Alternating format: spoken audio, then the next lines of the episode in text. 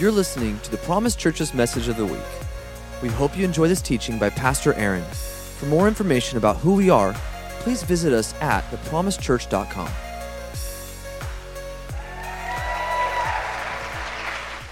Good morning. It's good to be back with you.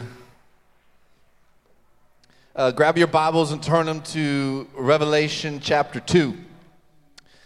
We are, are going to begin a new series today that's actually going to uh, span the next seven weeks. Everybody say that's long. Uh, we're going to go through the uh, chapters 2 and chapters 3 of Revelation, and it's, the, it's going to be titled The Letters to the Church. In those two chapters, uh, there are seven letters written to seven different churches. And uh, we're going to spend the next seven weeks investigating what Jesus said to these seven churches. And it wasn't just things that could be utilized for that period of time only, but they're areas that we can learn from today as believers. And this may be the first time some of you have even read the book of Revelation. Come on, who here has never read the book of Revelation before that's bold enough to just raise your hand? It's been a while. You, and we're not going to be talking about eschatology uh, right now or the next seven weeks. Hallelujah.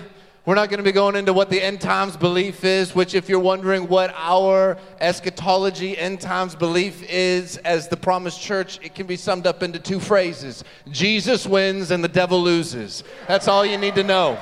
That's all that matters. Uh, uh, personally, I'm not really into what the, happens at the end times because all that matters is how I live today and that will take care of itself. And if you've read the end of the book, you know that we win because he wins, and so we got nothing to worry about. We just got to continue to follow Jesus. Amen. The Revelation, uh, the book of Revelation is not about revealing the devil. It's about revealing Jesus. It's about re- revealing the, the Lamb of God who took away the sins of the world, who's coming back for a spotless bride, which is you and me and the body of Christ. And so when we look at Revelations, isn't, this isn't a book for us to be intimidated by or concerned about or uh, even uh, confused as far as what does it actually mean. What it means is this, is that at a certain point in time, which nobody knows, Jesus is coming back. He's going to take uh, all of us with him for the rest of our lives, for the rest of eternity. We're going to spend the rest of eternity with him. And the devil, who has already been defeated, will continue to stay defeated. But know this that when he comes back, the devil at that point is not defeated. He is defeated today. When Jesus returns, he is not at that point defeating the devil, he is defeated today. I don't know if y'all are hearing me. The devil is defeated today. He doesn't rule on this world, on this planet as a victor. He is thrown to the earth, and this is the place where he's residing until he spends the rest of his life in hell. And you and I get to stomp on his feet, well, and his head every day of our lives. Amen. Amen. So, Revelations chapter 2, you should be there by now. Revelations chapter 2, verse 1 is written to the church of Ephesus, and it says, To the angel of the church in Ephesus, write, These are the words of him who holds the seven stars in his right hand. Everybody say that's a big hand and walks among the seven golden lampstands. I think whoever wrote it, just, he's got the whole world in his hands, was a believer. I don't know who wrote that song. I know your deeds, your hard work, and your perseverance. I know that you cannot tolerate wicked people. Now, remember, this is written to a church, this is written to believers. That you have tested those who claim to be apostles but are not, and have found them false. You have persevered and have endured hardships for my name and have not grown weary. Yet I hold this against you. You have forsaken the love you had at first. Consider how far you have fallen. Repent and do the things you did at first. And if you do not repent, I will come to you and remove your lampstand from its place. But you have this in your favor you hate the practices of the Nicolaitans, which I also hate. You know, if I just say it really fast, you don't worry about my pronunciation of the word. See, just like say it super quick. Whoever has ears, let them hear what the Spirit says to the churches. To the one who is victorious, I will give the right to eat from the tree of life, which is in the paradise of God. Can somebody say amen?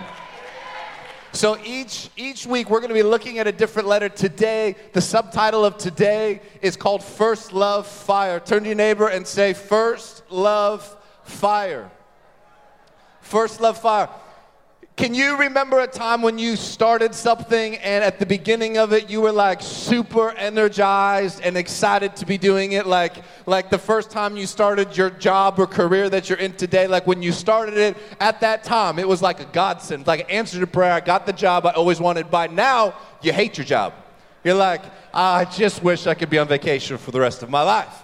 Like, or the, the time when you get like the new pair of shoes, like a white pair of shoes in October in Washington, and you're like, these are my fresh kicks. Like, nobody walked near me.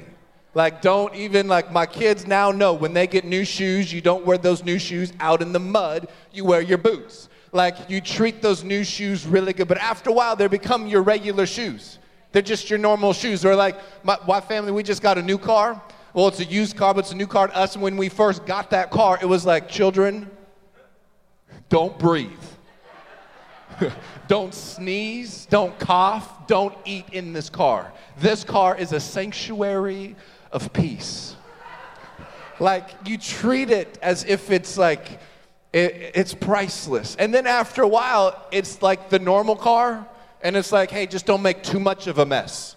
Like after a while, it just becomes the norm and the normal car and the normal shoes and the normal job. A couple years ago, there was a story of a uh, NFL player.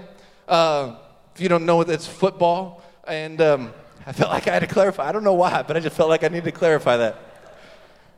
If you didn't know, welcome to America.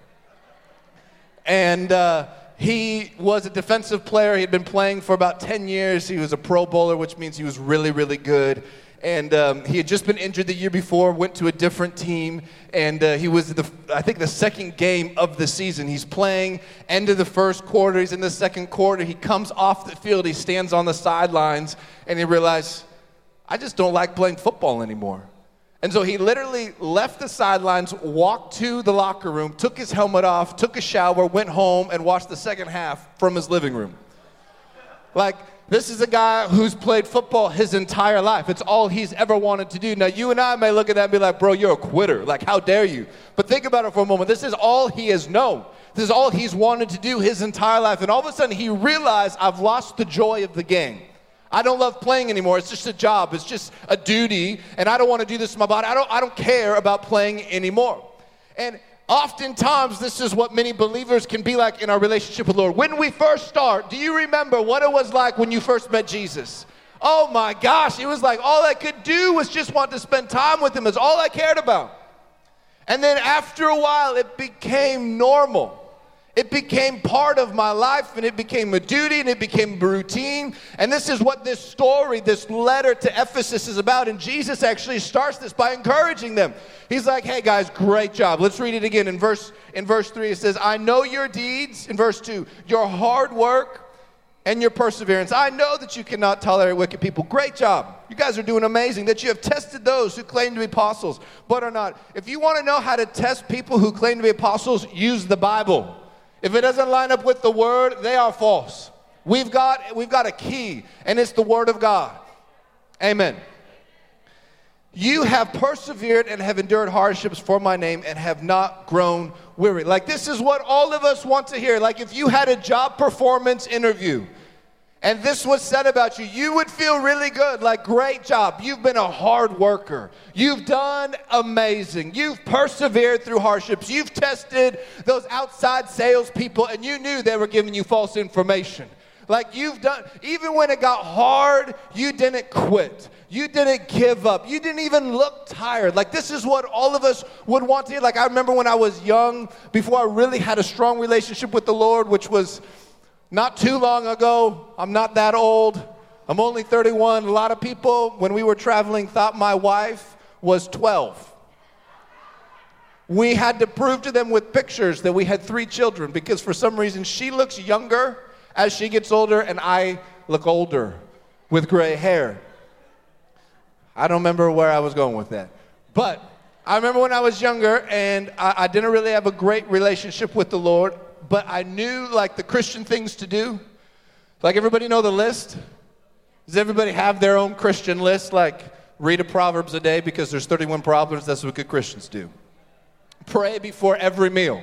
Like if you don't pray, God can't bless your meal. So you better pray. Don't cuss. Don't drink alcohol. Don't watch rated R movie. Like I knew the list when I was 15, 16. Like I had the list down. Like you you couldn't entice me enough to break the list. Whatever the list was, whatever your list was, I knew the list better than you knew your list. Like I worked hard, I persevered because I knew that at the end of the day I was going to give an account for my life. You all know that. The end of the day, you're going to stand before the judge. Like we love to paint Jesus as, as, the, as the friend and the lover, and he is, but the, also he is the judge. And at the end of your life, you will sit before the great judge and you will give an account for every decision, for every word, for every thought. Think about that. Every thought you will give an account for. Everything you say, every decision you make, you will give an account for at the end of your life. Let the fear of the Lord come into your mind right now. Everything that you do, you will give an account for at the end of your life. And so, this is why many believers, like, we've got the list. Like, don't do anything wrong, be perfect. And what that often does is it causes us to make the Christian walk, the faith, the relationship with the Lord built upon being a good person. Work hard, persevere, don't quit. Right? You awake? Anybody worked on the list lately? Y'all lying. Y'all lying. We all been working on the list right? The last time you want, you're like, no, I, I better not, I can't do that. I'm gonna give an account. Like we we have the list. We work really hard to make sure we do a, a good job. And I love what what he says in this when he's talking to me. He says, You persevered. Go back to verse 3. You have persevered and have endured hardships for my name, and you have not grown weary. Anybody here ever gone through a hardship before, a challenge? If you aren't raising your hand, you're lying again. We've all gone through them. Every single one of us. And he says to them, You've gone through challenges, but you have not grown weary. Weariness is this being excessively tired. When you went through your hardship last, how did you look? When, when it felt impossible and you were in a storm, what did your face look like? You ever meet somebody who's like, oh man, they're down in the dumps, and then they tell you they're a Christian? You want to slap them in the face, be like, where's the joy of the Lord? In, in the Old Testament, God told the Levitical priests when they were in the presence of God, they could not wear wool. They could not wear certain garments because they were not to perspire or sweat in the presence of God. They were not to sweat in the presence of God. They had to wear certain garments so that they wouldn't sweat because in the presence of God, there is no striving. In the presence of God, there is no striving, there is no sweating, there is rest, right? So if you have burdens and you are weary, what does the scripture say? It says, Come to me, all who have burdens and are heavy laden, and I will give you rest. And I will give you rest, which means you're never going to experience challenges again. No, you will, but you don't have to be weary. So he's saying, You will continue to go through challenges, but fear not, because when you're with me, there is no weariness. Which means this if you are going through a challenge, you're going through an issue, and you are weary, you're probably out of position. You're not where you need to be because if you are in the presence of the Lord, there is no weariness. I don't know if y'all are hearing me this morning. This is really good. If you are, and you might say, well, that's great, Pastor, but that just preaches well. It's not real. I've lived it. My wife and I, a couple years ago, we lost our son. He was stillborn. The worst season of our lives, uh, one of the most challenging seasons of a marriage that you could face, and we felt joy. You want to know why? Because we worship the King. You want to know why? Because we're in the presence of the Lord. I've lived this. I've gone through it, I've faced obstacles, and I haven't been weary. Why? Because I have stayed in position. And this is what he's saying. He's saying, Good job, Church of Ephesus. You've gone through challenges and you haven't gone weary. You haven't become weary. I want to tell you today, church, that you can go through problems, you can go through obstacles. Your, your marriage can be in difficult situation, your children can be in a difficult situation, your finances, your relationships, everything could be in turmoil, and you can still not be weary. What was Jesus doing in the boat with the storm? He was sleeping. He was sleeping. We need to become more like Him and realize when the storm is around, we don't need to worry. Why? Because He is with us. We don't need to show excessive tiredness. Amen. You hearing me?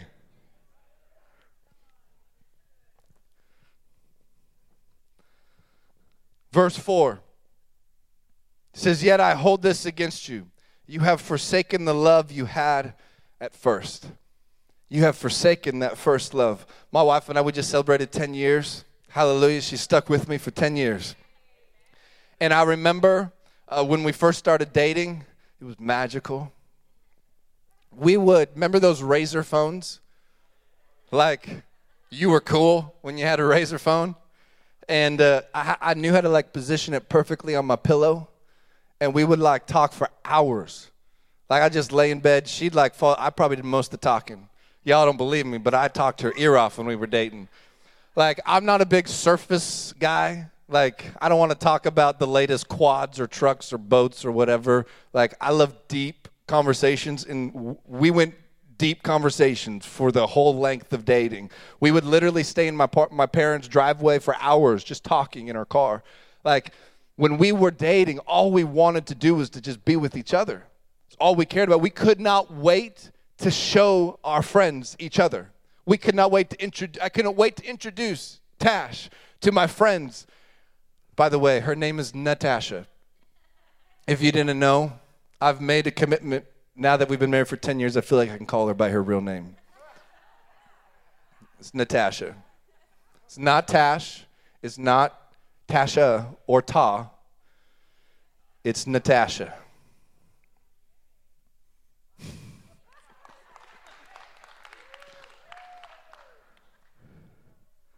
Anyways, so while we were dating, all we wanted to do was to just be with each other. It was everything. I, there were times when we would like get in a little tiff, and it was like your heart was ripped out. Like, oh, oh no, like I've, I've, I've hurt her, and it was like you come groveling. Y'all remember that? All you married people, can you remember back to those days when you were dating, where it was like everything was about just coming and being with her and spending time and we'd talk for hours and, and it was don't like i didn't care if you invited me to do anything else I, it was a no like if she wasn't going to be there i didn't want to do it like y'all remember what it was like when you first met jesus do you remember what that moment was like maybe it wasn't just one moment maybe it was many moments and you just all you cared about was just being with him all you wanted to do was just to read the word, just to spend time, just to worship.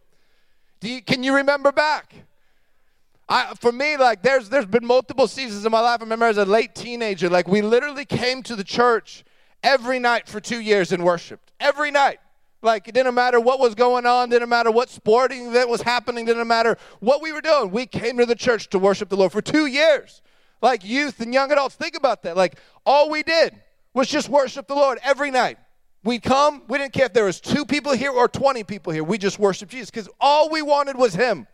Can you remember a time where nothing else mattered? Where when you actually met him, you wanted to tell people about him. Do you remember that time?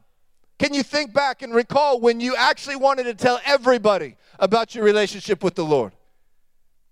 That first love, that first moment where your, yeah, your heart was energized and sparked, and you said, This is all I desire, is simply to be with Jesus. That was it.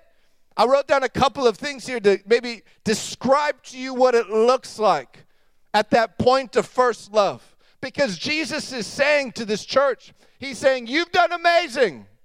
I'm saying to you this morning, You've done awesome. You have done so good. You've worked so hard to be a good Christian. You've done the right things. You've read the Bible. You've tithed. You've come to church. You've, you haven't said bad words. You haven't watched bad movies. I'm so proud of you. You haven't quit. You still have your faith. I'm so proud of you. But you've lost your first love. You've lost the love that you had for the Lord at first. Notice he describes a kind of love. He's not talking about just love, He's talking about a certain kind of love where when you had it, nothing else mattered. Can you remember what that was like? I'll be honest with you. I remember what it was like, which means I might not be living in it today. That most of us, if we're being honest, the place of that first love with the Lord we have been, we've created distance. And that's why he says, Can you remember back? Remember what it was like. Here's what, what some of these descriptions of that first love is is your dreams for your life are impossible. When you have a first love fire with the Lord, when you're back at the beginning, the dreams for your life are impossible again. Let me say it again. You may work a job that pays the bills and you love it. You may have the family and everything figured out and your life is in order. But if your dreams are not impossible again, you have re- been removed from that first love place for too long. Because when you are connected with the Lord at the beginning again, your faith is on a whole new level and you realize that anything is possible with Jesus. And so you begin to dream bigger and broader and farther and wider than you ever could before because you're with Him. So if your dreams for your life are not impossible anymore, you might just not be in that place of first love. Because when you're with Him, everything is possible. If the dreams for your life are possible, you are not dreaming big enough. If the dreams for your life include just getting out of debt, paying your bills on time, and raising good kids, your dreams are not big enough. Those are great. Those are amazing. Nothing wrong with them. But when you're with the Lord at that place, at that, that secret place where, where nothing else matters and all that you want is just Him, your dreams are impossible again because you're with the Lord. Previous distractions are no longer difficult to resist. Your appetite to be with Jesus is stronger than your appetite for anything else. And anything that distracts you, you remove. When I was with my wife and we were dating, nothing else mattered. Nothing else. Remember, you remember that point where nothing else mattered. When we came to the church every day for two years and worshiped the Lord, nothing else mattered. I didn't care if there was a good movie coming out. We were worshiping Jesus. Nothing mattered. Purity and holiness are not something you strive for, you live from it. And to go along with that, sin repulses you. That first love, sin, you have a distaste for. Reading your Bible and spending time is never the same. When you spend time with the Lord every day, it never looks the same. If, if my wife and I, for the last 10 years, had the same conversation every day, ate the same meal every day, woke up at the same time every day, said the same things to each other every day, drove the same places every day, we would not be married today. A relationship does not look like a routine, it does not look like a schedule, where everything is the same over and over and over. It is fresh, it is new. Some of you need to apply that to your marriage. If your marriage looks the same way today as it did two years ago, you should probably reignite it. There should be spontaneity. There should be fun. There should be uh, randomness to it. Because that's what you do in a relationship. Remember back when you were dating, there was the randomness, there was the spontaneity, there was the creativity. Your relationship with the Lord should be the same. Another thing, the first love is you can't keep quiet about your faith. When a couple years ago, remember I was reading the word and praying and the Lord came and he slapped me beside the head. Anybody thankful for the times where Jesus slaps you beside the head? They praise God. And he slapped me upside the head and, and he basically was like, Aaron, I've shared this before. Aaron, you, you've started prostituting me. Where you've made me simply someone to meet your needs. You don't care about knowing me. I'm just here to meet your needs. You're prostituting Jesus. And many of us have created that lifestyle where it's simply about, God, what can I get? When I pray, it's about Him answering my needs. When I worship, it's about making me feel better. When I come to church, it's so that I can receive. When I give money, it's so that He can give me something back. Everything is about what can I get, and it's never about Him that is a great indication that you've lost that first love fire with Jesus. David describes this so well in Psalm 63. If you want to know what it looks like to just only want Jesus, it says, You, God, are my God. Earnestly I seek you. I thirst for you. My whole being longs for you.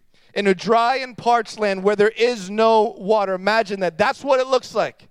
Without Jesus, I'm like a desert with no water. I'm screaming and desperate for just a drop of water. I've seen you in the sanctuary and beheld your power and your glory. Because your love is better than life, my lips will glorify you. I will praise you as long as I live, and in your name I will lift up my hands. I will be fully satisfied as with the richest of foods. With singing lips, my mouth will praise you. On my bed, I will remember you. I think of you through the watches of the night, where nothing else matters but simply Jesus. And I'll tell you, if you have lost that first love, it's really easy for no one else to know. Because you're just like the church of Ephesus. You've worked hard, you've done good. You've persevered.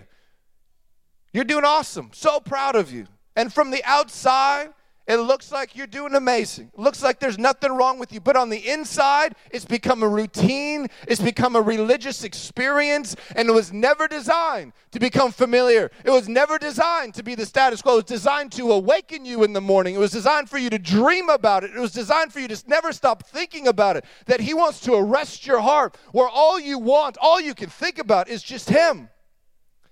Come on, am I talking to anybody this morning where everything matters? If he's with it. Nothing matters if he's not.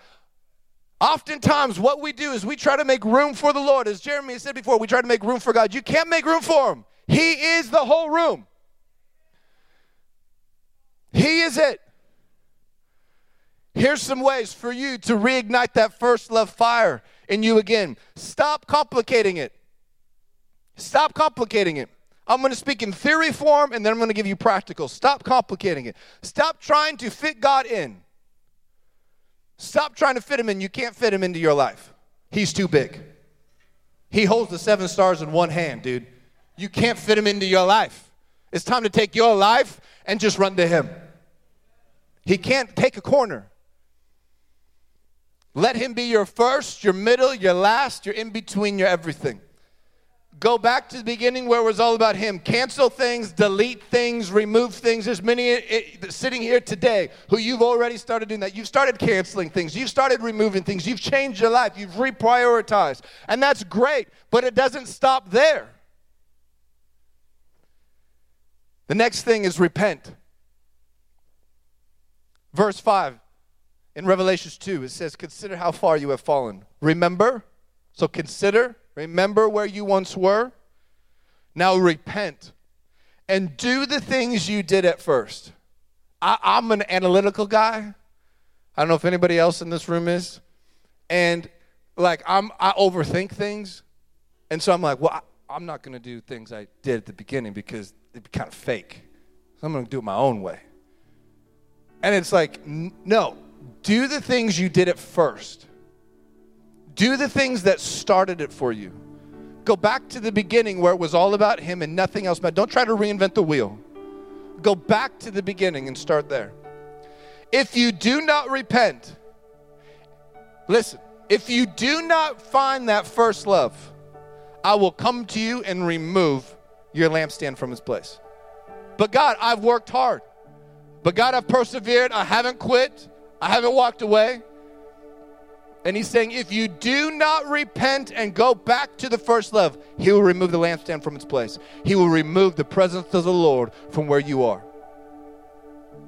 If you do not go back to the first love, you could have worked hard your whole life. This could be your 50th year as a Christian. And he's saying, if you do not go back to the first love, he will remove himself from where you are. There is something unique about that first love. Something powerful about that first love. Now I gave you the the the in theory, I want to give you some practical. How do I get back to that first love? If the only time you worship and gather together with other believers is a Sunday morning, you are not in your first love.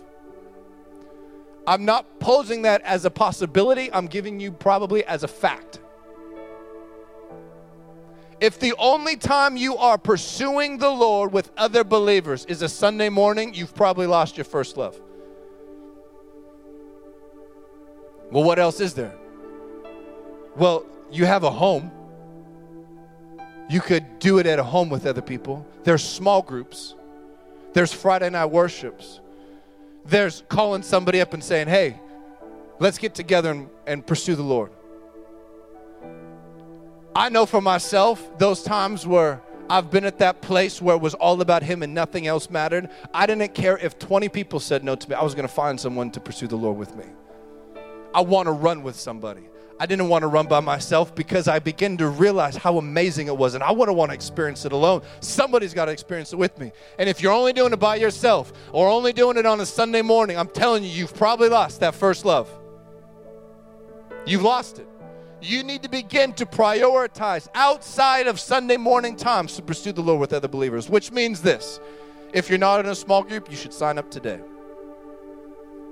If you're not in a small group, you should sign up today.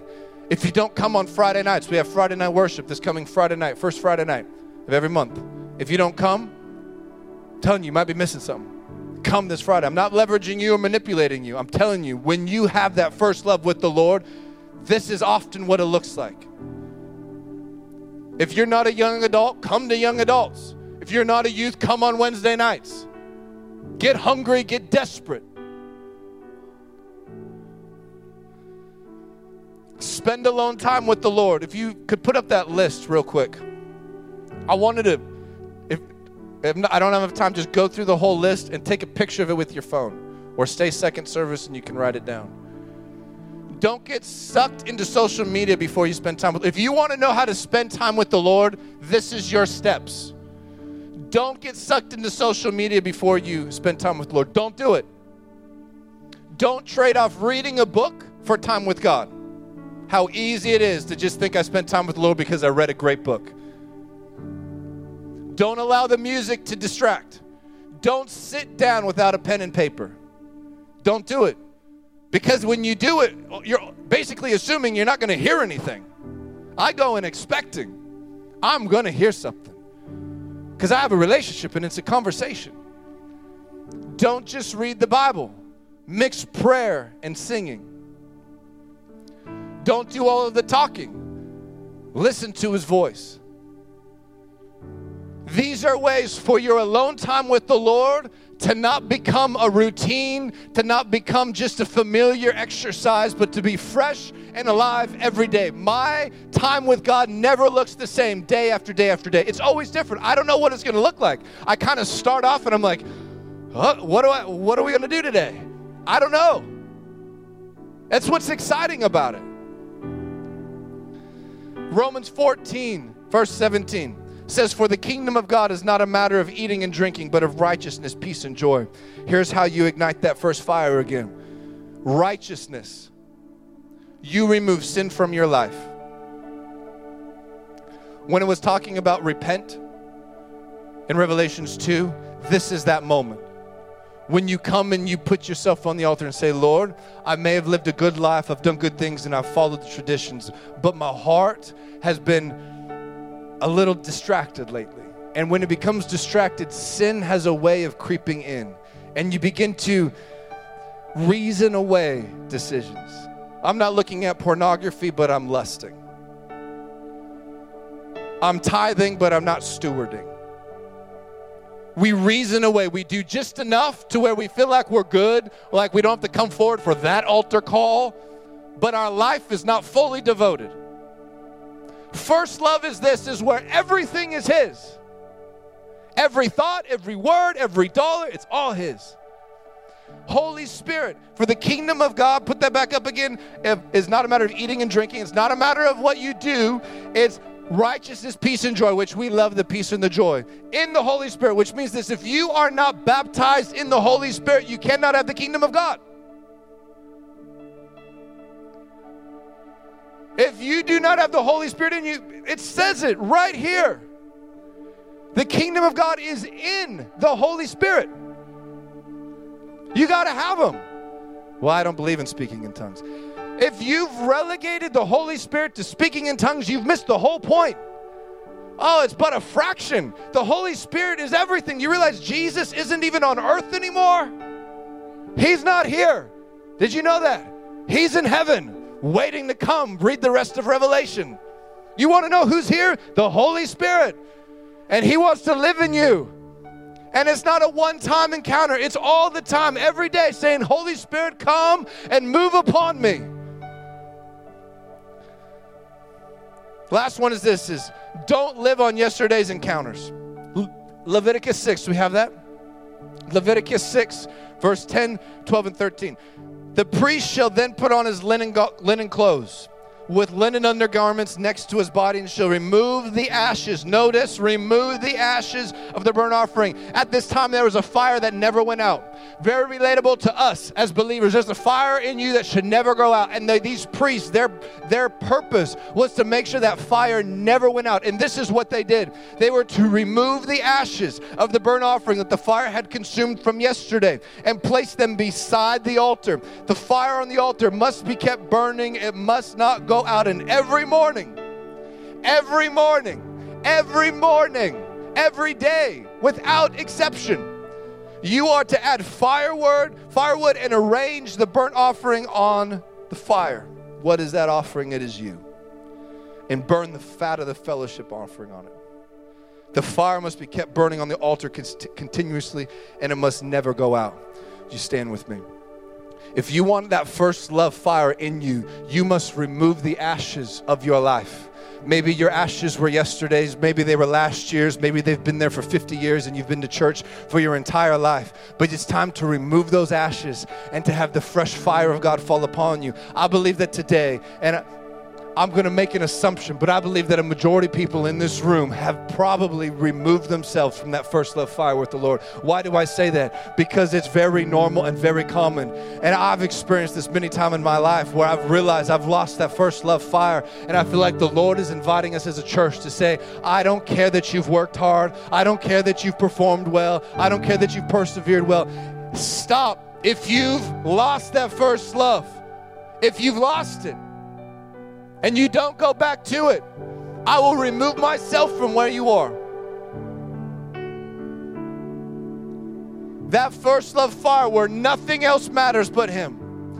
And this morning, I believe that God wants to come and encounter you and to reignite a fire inside of your heart where maybe you've been in a place where you've become familiar with the Lord. If it doesn't excite you to spend time with Him, if you don't get woken up before your alarm to spend time with Jesus, your fire may be burnt out. If you can't think of any, if you can think of things better than spending time with the Lord, your fire may be burnt out because nothing compares to my Jesus.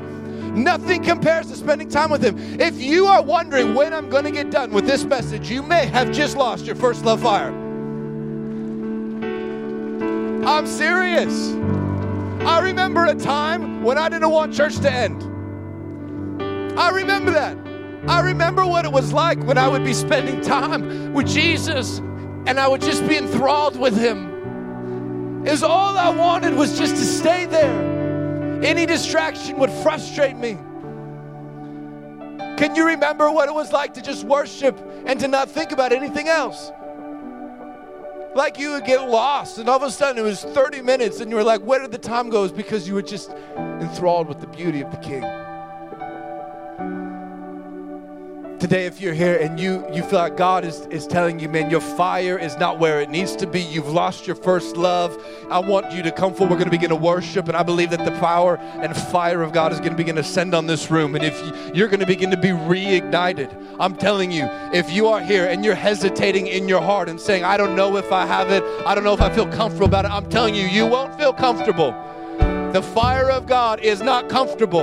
It challenges you, it changes you, it corrects things, it removes things. It's not about coming forward to feel comfortable. It's about coming forward to say, God, I want to get to a place where nothing else matters, where I'm unashamed about you, where all I can think about is you. That's what my desire is for myself. And that's what our desire is for this church. That what was written to this church in Ephesus would never be written about the Promise Church. God, let it never be written about this church that God, we will work hard and we will persevere, but God, we will never lose our wonder of who you are. We will never lose our awe of who you are. Just begin to lift your hands. And I want you to just begin to put your attention on Him and I want you to begin to praise Him in your own words. I don't want you for one second to think about what another person is thinking about you. Don't worry about what they're going to think about what's coming out of your mouth. Begin to, with your voice, not quietly. Save your quiet prayers for when you're in your room alone and you don't want to wake up your wife. Let's pray loud prayers this morning from the depths of our soul that only are for Jesus. Jesus, come on. All I desire is you. Father, come and remove the ashes from my heart. Remove the ashes from yesterday. Remove the ashes and the scars. Come, Lord, reignite my heart today. Reignite my heart. Fresh fire from heaven. Fresh fire from heaven. Come on, every voice, every voice, every voice. Come on, begin to ask. I want the fire. I want the fire, God. Give me that fresh fire.